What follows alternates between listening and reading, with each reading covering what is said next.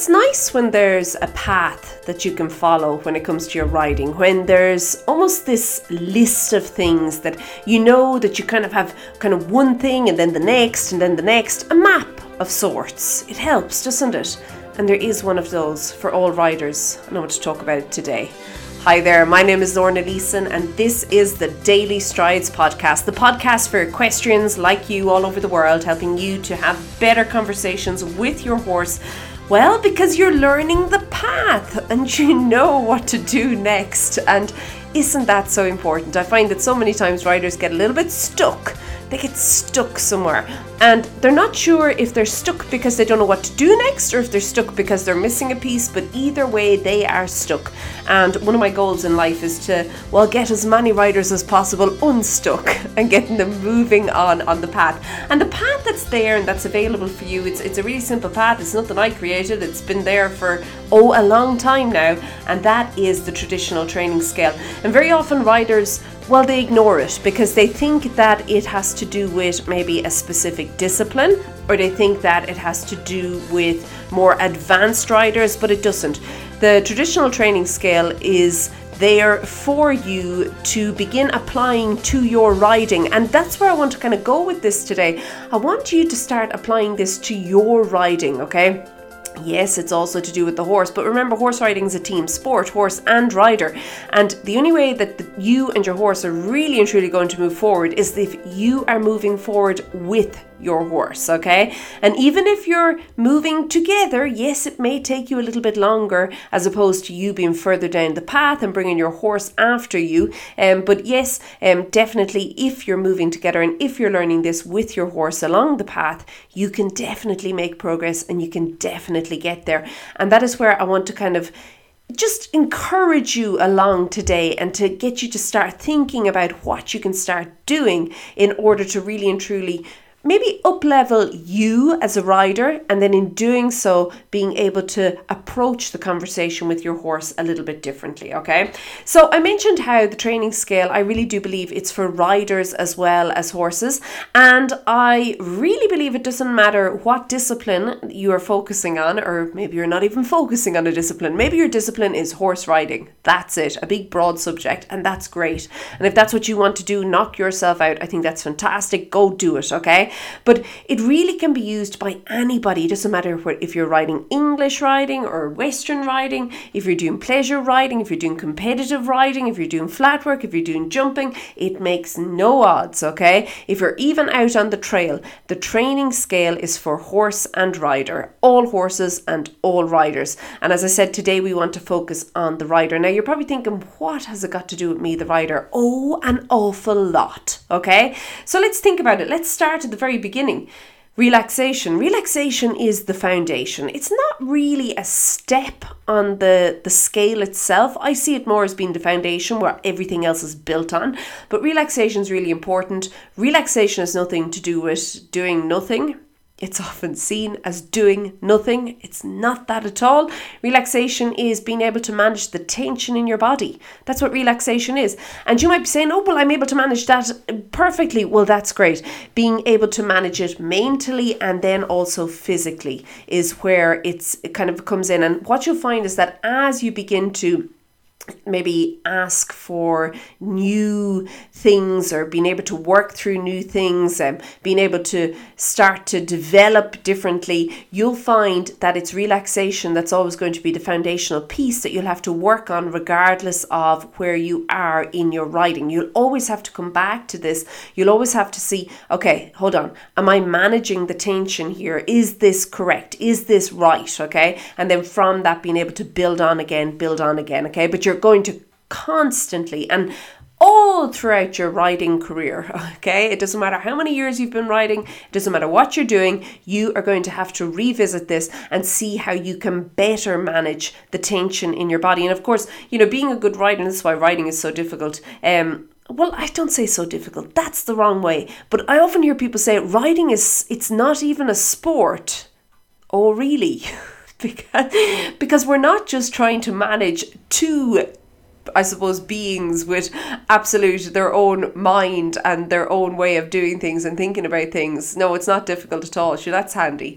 Um, but seriously, that is where it comes in, and that's how, as you improve as a rider, you can start then to use your control, and I say this, it is control over your relaxation to then be able to influence your horse's relaxation. And again, if you see relaxation as being tension management, just a very simple kind of a, a, a, look at this would be the tension that is necessary for maybe cooling your horse off is very different to the tension that is necessary when you are approaching a meter 30 fence. Is either more important? No, they are both really, really necessary, but um, they're very different. And that's where tension management comes in. Okay. It's being able to manage that regardless of what you're doing and to then smoothly move between and to almost build it up and allow it to dissipate where needed in order for different things to happen. Okay. So it's really, really important.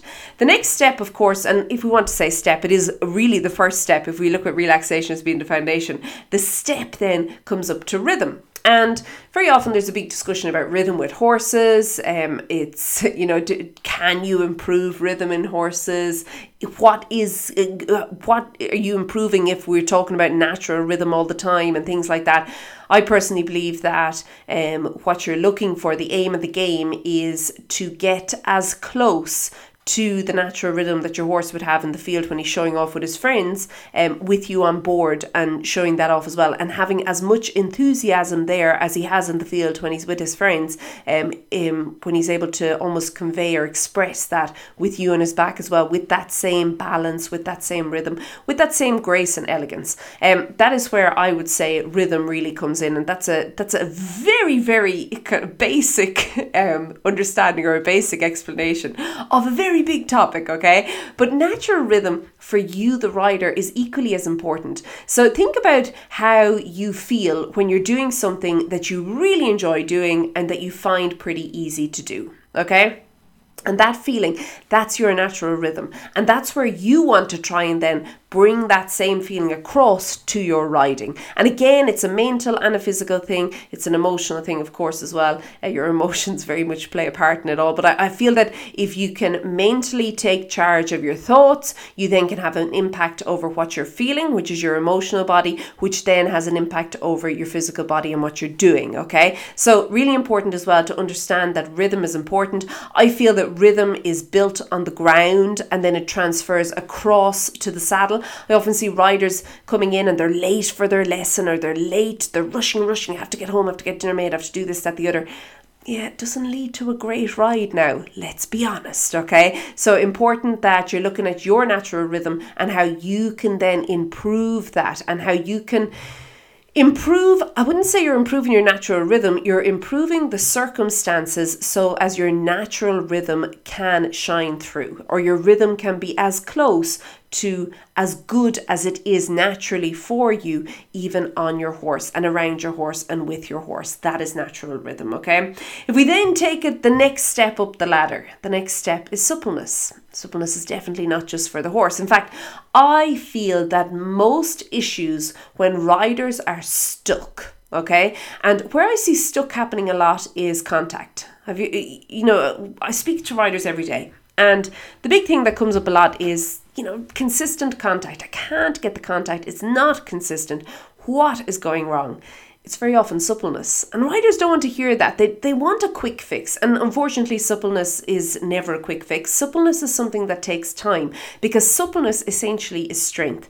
And as it takes time and as you are over time beginning to move and bend and flex and just become a little bit more supple through your body, and again, this is a mental and an emotional suppleness as well, suppleness through the approach. We spoke about this last week, um, in that maybe this time of year, as you're listening to this, if you're listening to it on time. We're gone into November 2019. Um, this time of year, we're leading up to holidays, leading up to Christmas. Weather can often play an issue, regardless of which half of the world you're on. Um, it's really and truly, it's it's the time of year where you must be supple in your approach in order to get forward and to, to, to keep moving forward. Suppleness is key.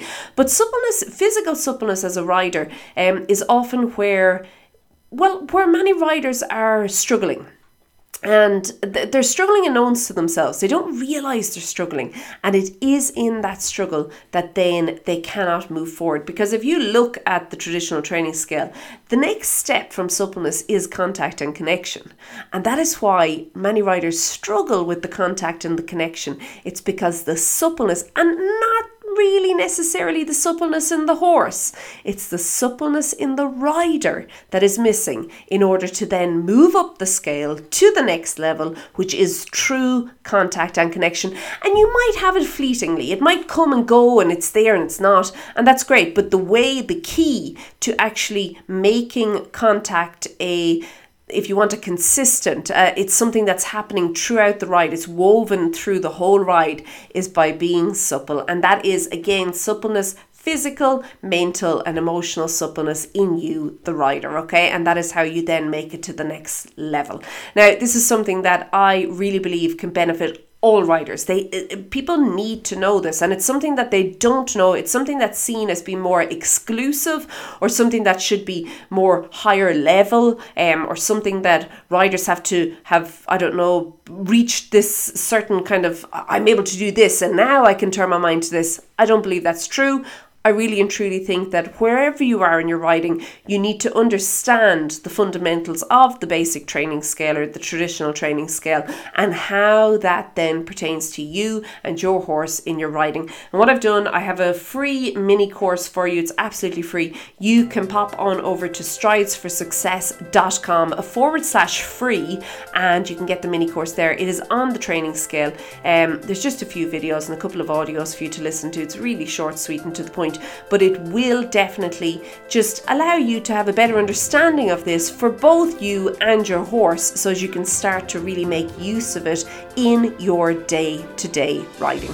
I'd absolutely love for you to pop over there and get it. The final thing I want to say today before we round up is that um, this week, as we kind of start off here in November. Um, we are starting off kind of the pre week of our lunging for riding um, little online mini course that we're going to be doing. Um, I would love for you to join me. You can still join me. There's still time this week. All we're doing this week is getting ready. We're just it's kind of like the prep week, eh? So um, I would love for you to join me. You can pop on over to stridesforsuccess.com forward slash lunge L U N G E I spell it with a U, not with an O. U, U, U, U, U, U N G E. You can find all the details there. I'd absolutely love for you to join me with that. It's kind of a group coaching program. It's online, which means you can do it from anywhere in the world. Um, and it is, I really and truly believe lunging is a skill that you can use with any horse at any point in their training or their their career um, in order to just really really move forward and to have this different perspective as you the rider with your horse. So again you can find out all the details over at stridesforsuccess.com forward slash lunge. Okay have a great one keep well and i'll chat to you soon. Be good bye